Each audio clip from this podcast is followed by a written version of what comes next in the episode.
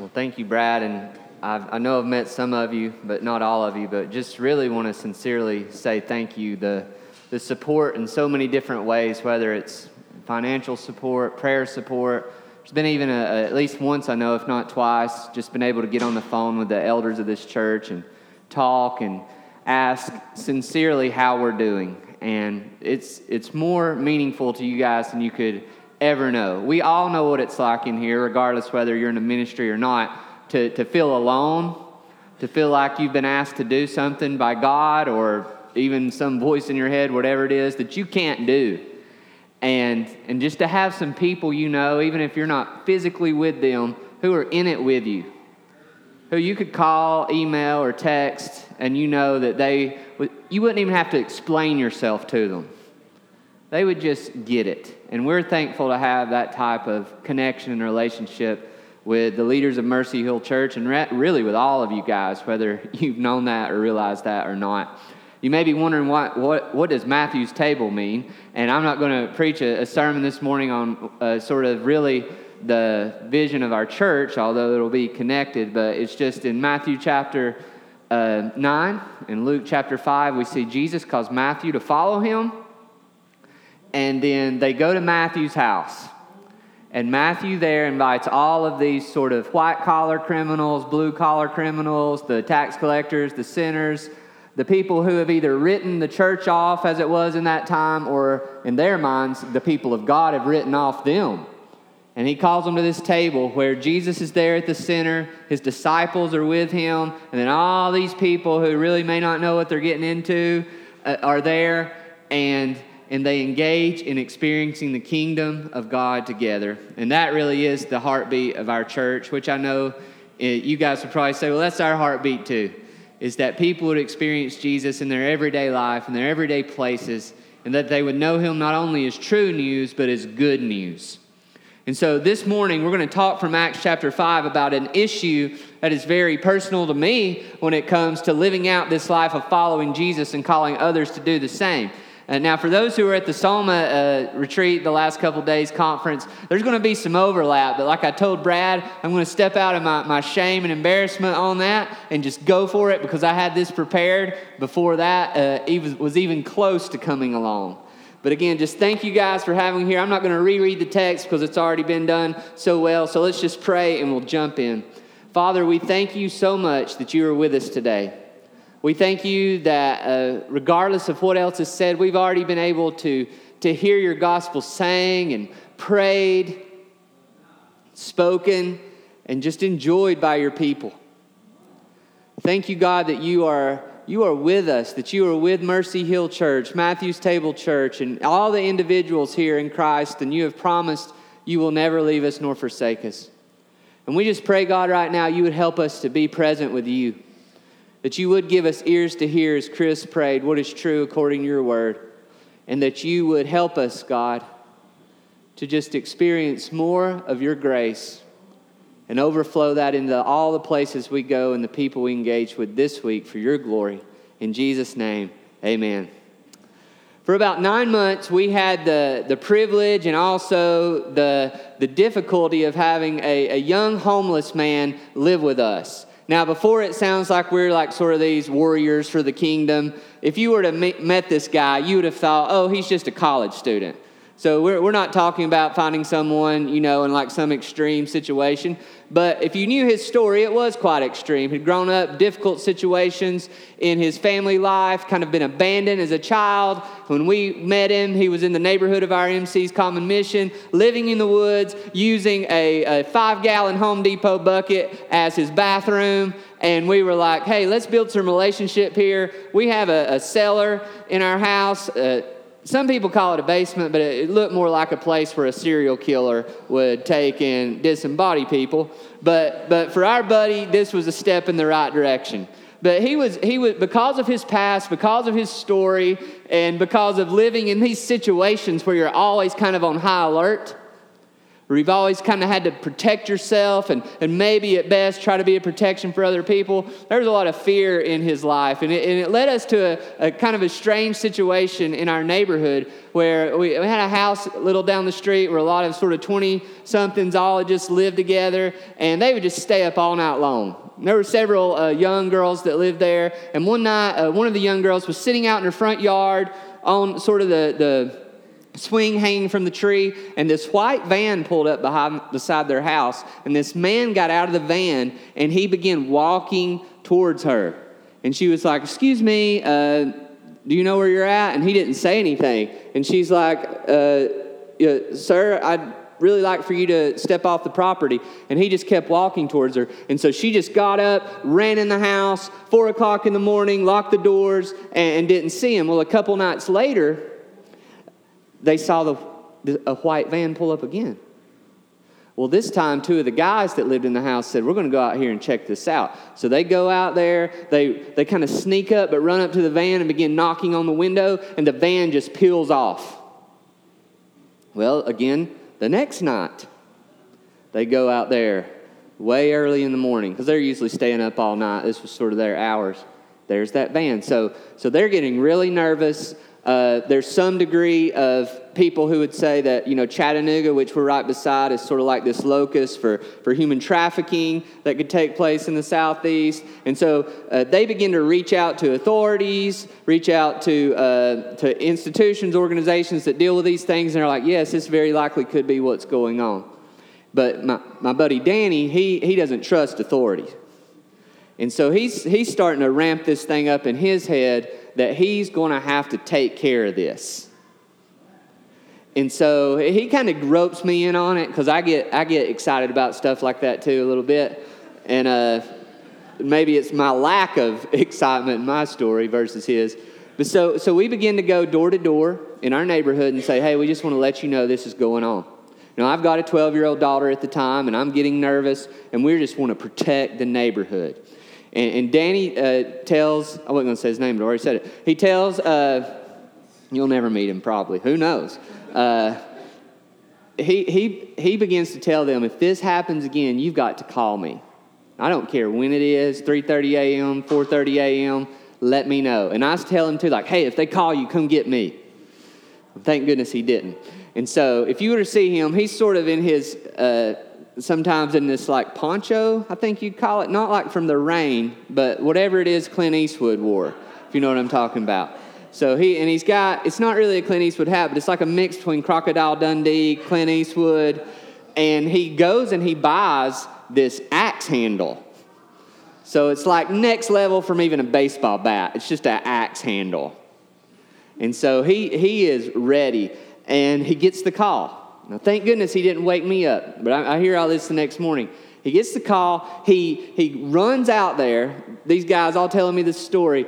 He, he sees, they see the van. He like hides in the bushes. When the van starts to creep up to the house, he jumps out in front of it with his axe handle, Clint Eastwood, Crocodile Dundee guy, and starts screaming at it.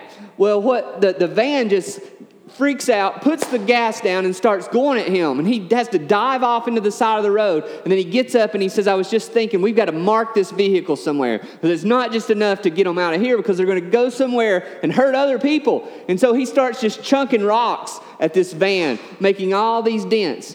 And he goes up to the house and they're all like, Yeah, thank you. Glad somebody cares. You know, because they, in, in their minds, you know, the police weren't, was, were not going to help them. And so they're sort of like, where are the police at when you need them? Well, guess what? About five minutes later, here come the police. And they're like thinking, okay, this is a little strange. And behind the police is the white van. Well, Danny's been around life long enough, he starts to think, something's not right here. I'm going to go hide. and he goes and hides as the, as the police pull up with this white van with these two older ladies who deliver the newspaper every morning, who have been being traumatized night after night by this house. People running outside and scaring them off, and now with this madman attacking them. So, whatever was going on that first night was just a one time event. But it had left them with a fear that called them to respond in some very crazy and irrational ways. and me too. And I think we're all like that. When we, when we live in fear, it can make us crazy. It can make us irrational. It can make us go places from our story, or we begin to create new stories, new interpretations of how we're relating with someone else, what they may be thinking about the conversation we just had with them, what actually just happened, what actually might happen. And, and we, if we're honest, can literally almost go crazy if we indulge those things. You may not go out and buy an axe handle and chase a van down full of newspaper ladies, but you might have your equivalent. Instead of empowering us, this fear that we see in our text today and are going to talk about specifically a fear of man, it leaves us drained, it leaves us beat down, it leaves us insane. And the people who have to actually live with us in our houses, it leaves us hardly bearable to even deal with.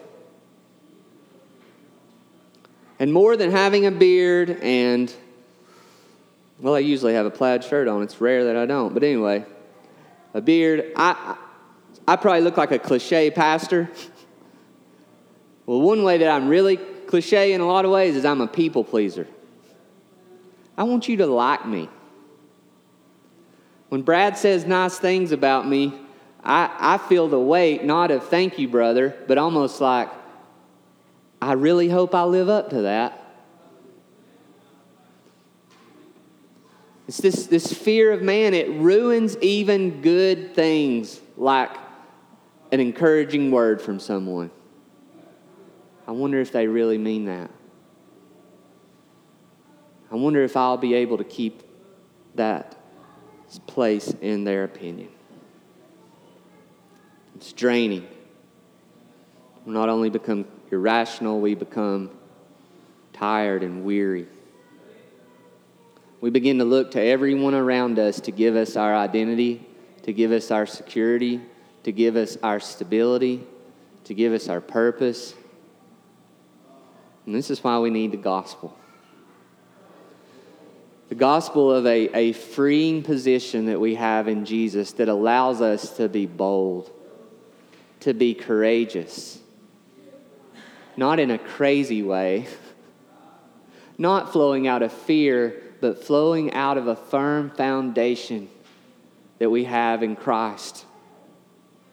And in the book of Acts here, we get to see this glimpse of these early disciples living in that freedom. Living in a freedom where they are not under the fear of man, but under the reign of Jesus. And what does this do? What, how does living under the reign of Jesus rather than the fear of man helps us? Well, it helps us be prepared for tough situations.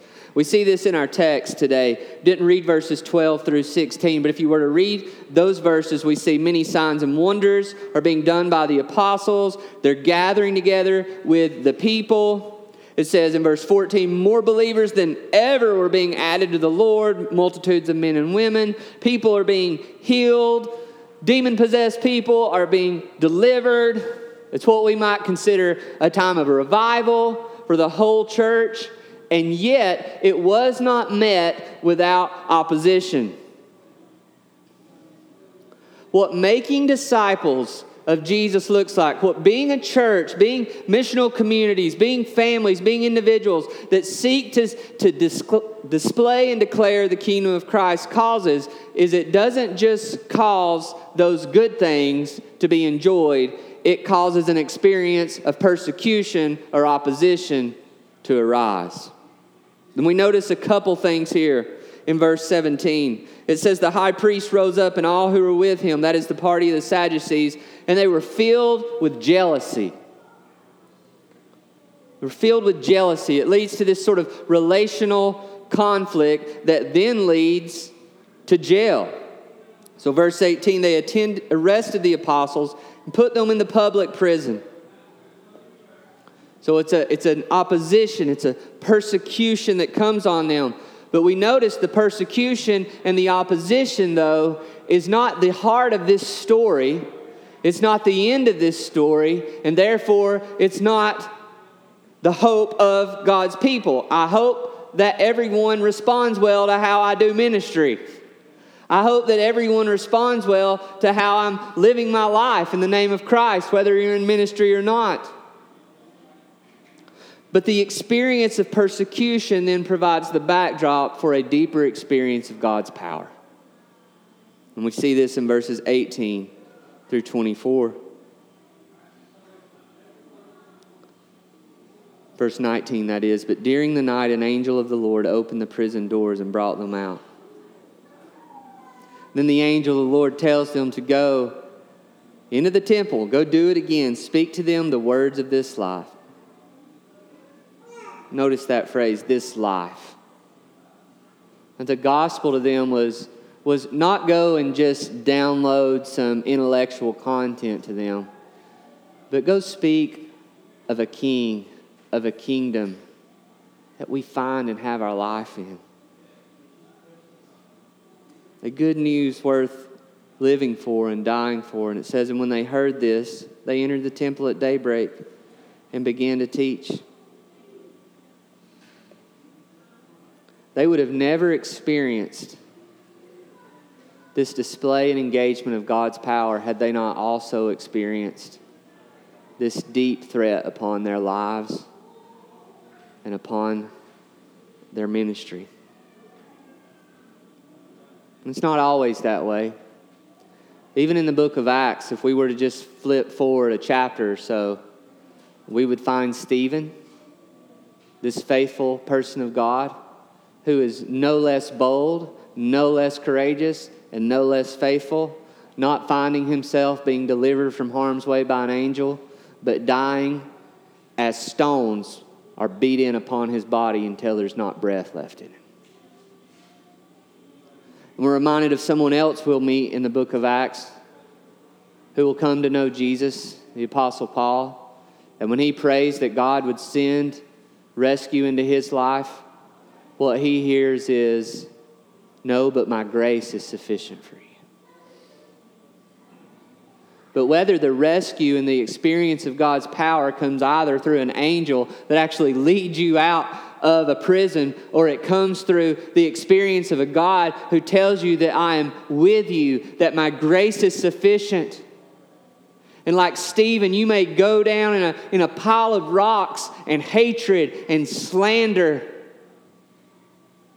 that Jesus never leaves you. Tough situations come, but they make way for an unparalleled experience of God's power if we will lean into them by faith and not cave out of the fear of man.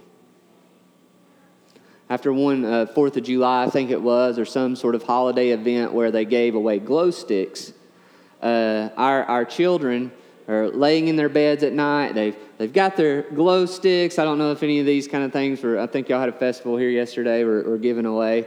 But glow sticks are really cool when you're a kid, or the little necklaces that you can have, or the bracelets. But, but our children, particularly one of them, can kind of be afraid of the dark. And so I remember they're, they're going to bed, they want their glow sticks or glow necklaces with them, and, and we're, we're leaving out of the room. We're thinking, oh, this is going to be the good part. Turn the lights off and you get to see the glow. Well, we turn the lights off, and of course, he begins to say, Turn the light back on.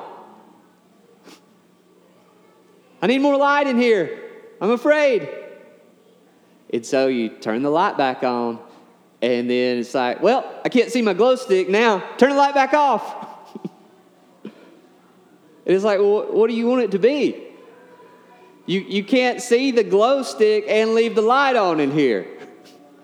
For you experience the power of that glow stick, then it's going to only have to be experienced against the backdrop of this dark room. And not being afraid of the dark or embracing your fear of the dark provides the pathway for you then to experience the power of the light. And I am so much like my son. I want to experience God in all of His glory, in His miraculous intervention in my life, or the depths of His grace in the thorns that He allows there, but I want Him to do it as in such a way that I don't have to experience anything negative.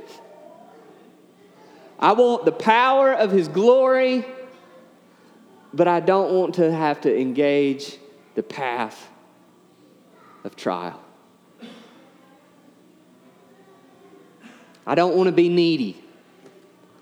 This is becoming more and more clear to me in my life. Is I've always generally thought of myself and had other people maybe tell me that I was a humble person. But the more that I live, the more I see is I'm a very proud person. I can do humility as long as I get to decide what the categories are I get to be humble in. I don't want to be a needy husband. I want to be a good husband who has that figured out and then can help other people be good husbands. I don't want to be the one who's crying out to God for my own soul as a husband in my marriage. I want to be a good parent. I don't want to be a needy parent. I want to be the one who read the right books, did the right things, kept the right balance, and help other people be good parents. And God, I'm willing to be needy in a lot of areas as long as I get to pick those areas in which I'm needy.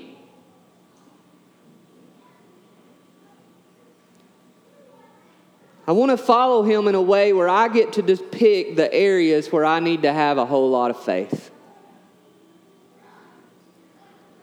I want him to lead the light on. As a church, we'll often say we want to be a people who reach the broken, the burnout, and the bored. Broken people who, who think, wow, I'm just fundamentally too messed up.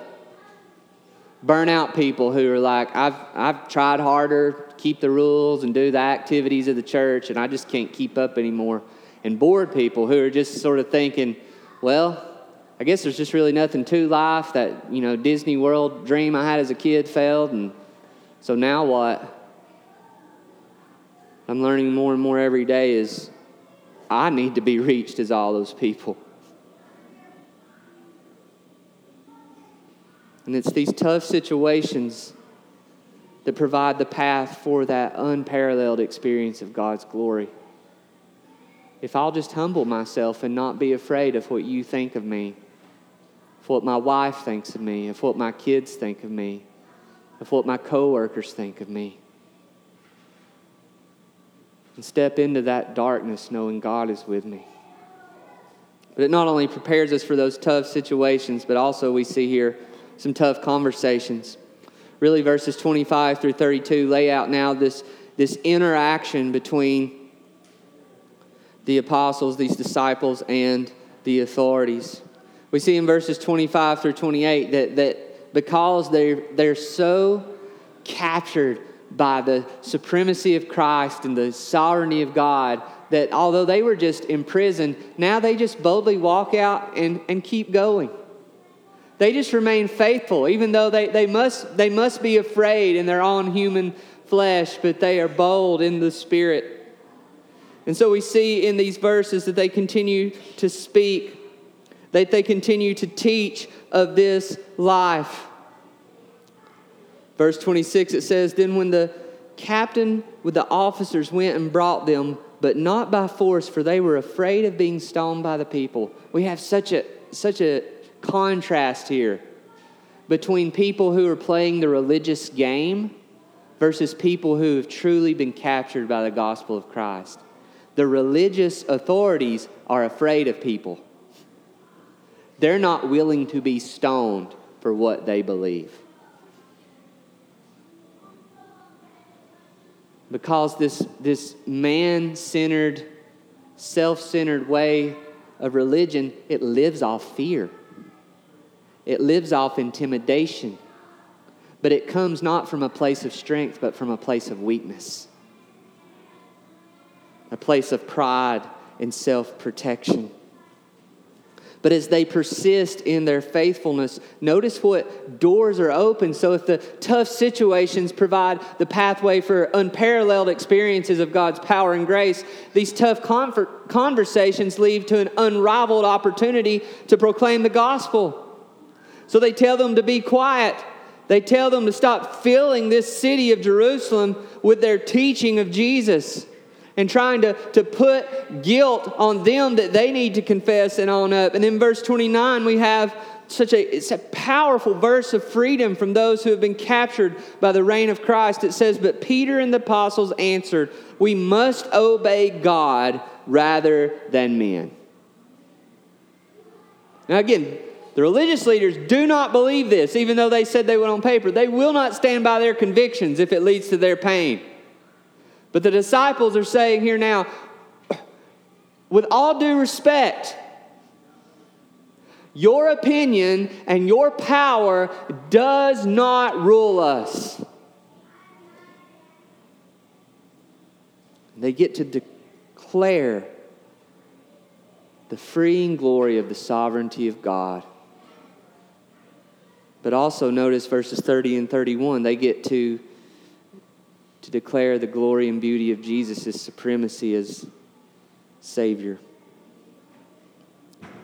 They say the God of our fathers raised Jesus, whom you killed by hanging on a tree. And God exalted him at his right hand as leader and Savior to give repentance to Israel and forgiveness of sins. What they're doing here is they declare Jesus as leader and Savior. That word leader, some of your translations will have it as prince. It's speaking to the fact that, that Jesus is the true king.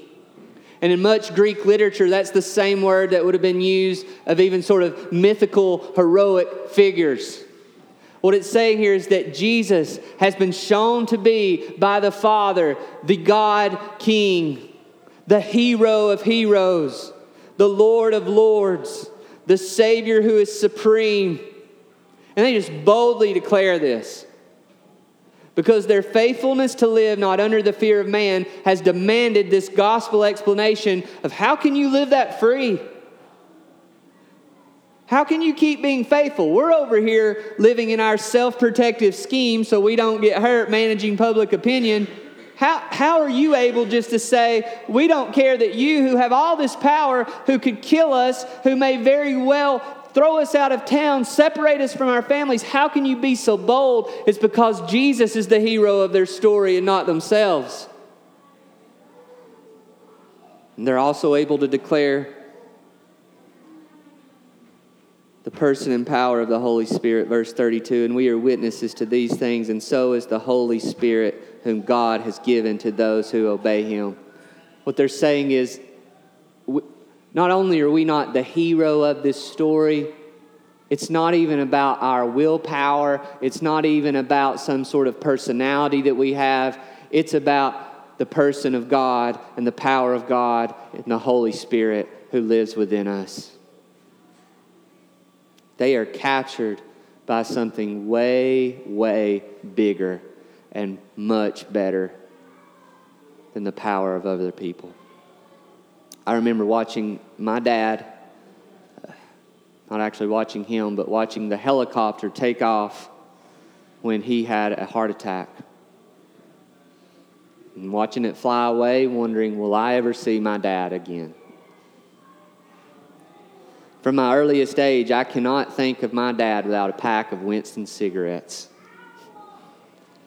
I just can't. But if you were to meet my dad now, that is not how you would think of him because you're not going to see him smoking.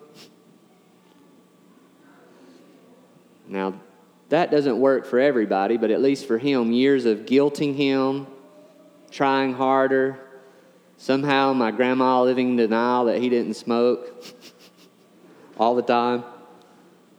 It didn't do it, but that that little helicopter life force ride to Chattanooga did.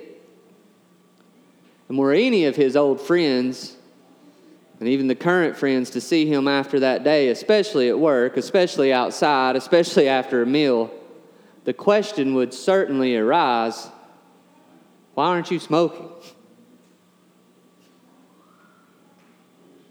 My dad doesn't smoke anymore because his life was invaded by a reality that far outweighed the other desires and voices in his life. It made his everyday life then demand an explanation. And the question before us is Has the ultimate reality of God as, as sovereign, not, not thinking of some debate over how he controls things, but that he is ultimate, that he is king, and that Jesus is supreme, has that captured you? Has it changed how you relate with your coworkers? Has it changed how you relate with your spouse, with your children? Has it changed how you relate with your parents, with your roommates? Because the gospel tells us, shows us from this text and all through the life of Jesus is that if, if you just got to realize that you, some people are going to like you, some people are not. People who love you some days are going to be disappointed in you. They're not going to agree with you. And for some of us in here, like me, I think we still kind of have this thing that I'm going to learn how to nail this. Where I can have this perfect nuance of being considerate and careful and saying things is in such a way that at the end of my, every, all of my conversations, people just want to give me a hug and say, Wow, I've never met someone like you. And that is called a Messiah complex. That's called a version of your life where, you're, where Jesus is your helper so that you can be the hero. And it enslaves us. Enslaves us.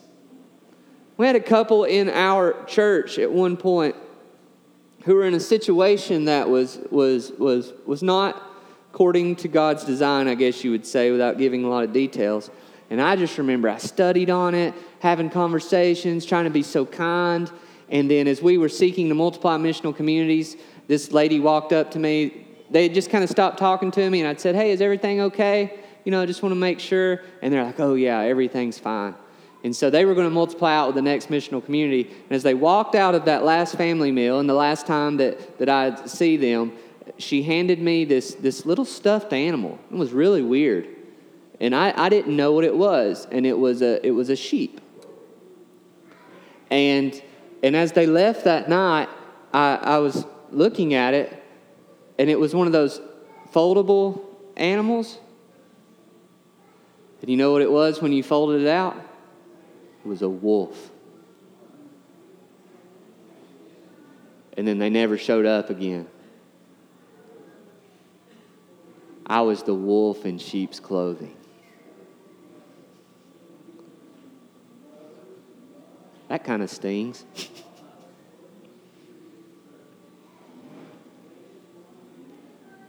and it made me mad.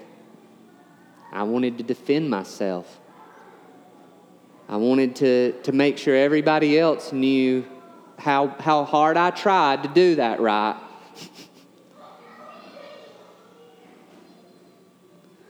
And what God's been trying to teach me, and I think the apostles here were captured by, is that when I'm having conversations with people,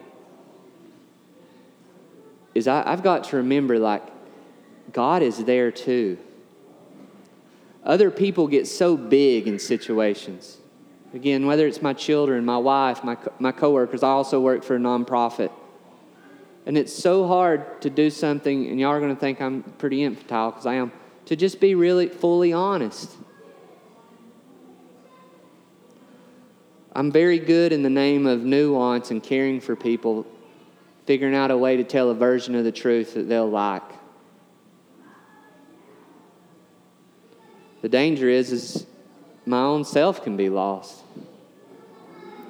I don't trust God to protect me. I don't trust that somebody could really disagree with me and then we could still be in good relationship after that anyway. And I don't trust that even if everything fell apart and I maybe was wrong, because I am sometimes, that the redemptive work of Christ would bless me with as much grace that I so often tell others they need. And that's the only way that we can live into this. It's the fact that Jesus, Jesus did live this way is much better than these apostles did and we ever could. I mean, he was the, the light of the world who came into the darkness. He was willing to step into this darkness, to have the lights flipped off, to step into that dark space so that we could see the glory of God like never before. And how many of us in here, in our most darkest times as God's people, we look back and we see Jesus in that wilderness being tempted by Satan in the middle of that darkness, and we see him being faithful, and we think, I can hold on because he was faithful for me. We see him in the Garden of Gethsemane in that dark spot, and we think, there's Jesus. He's praying for me. I'm those disciples over there sleeping, but look how he keeps praying for me. And ultimately, we see him on the cross crying out, My God, my God, why have you forsaken me? As he hangs there, defying the Roman government, defying the leadership of the religious authorities. Because we're a bunch of people pleasing self worshiping, other worshiping people. And yet he isn't annoyed by that. He doesn't forsake us because of that. He comes to us in that. Some of you may feel a lot of guilt, a lot of shame, a lot of fear, even talking about something like this. And the good news is, Jesus has already been there.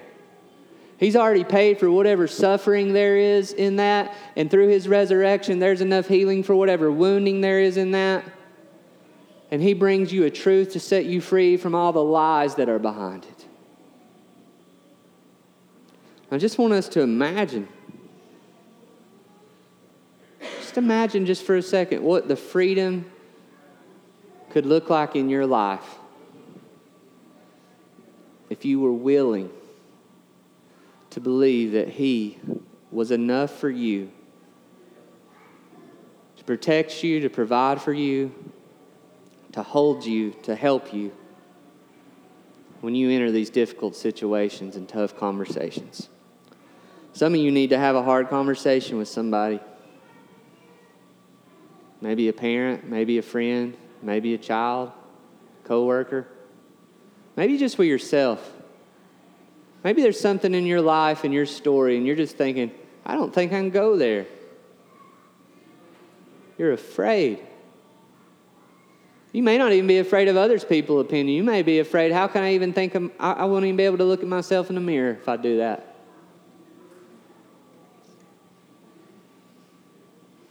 What the gospel comes to tell us from this text is that you're going to see Jesus there with you. And Danny and I looked kind of dumb that night, but we didn't care because we thought something much bigger was at stake. And you may be thinking, if I, if I begin to take these steps into freedom from the fear of man, I'm probably going to look stupid. I'll look stupid going there in my past. I'll look stupid bringing that up with that person. Well, I don't know how you define look stupid, but maybe. But maybe that's what God's going to use to take you off of your enslaved connection to what others think of you and lead you to experience a courage that comes only through the reign of Christ. Father, we thank you that you were with us as much as you were with these early disciples. And we pray now that you would help us, God, to see, to taste and see, even in the bread and the cup today, how far and how wide and how deep is the love of Christ for us. How victorious he was over sin how powerful he was in resurrection. And may we truly believe that that same forgiveness and that same fullness of the Spirit is ours today, as was His and theirs then. And we thank you for this in Jesus' name. Amen.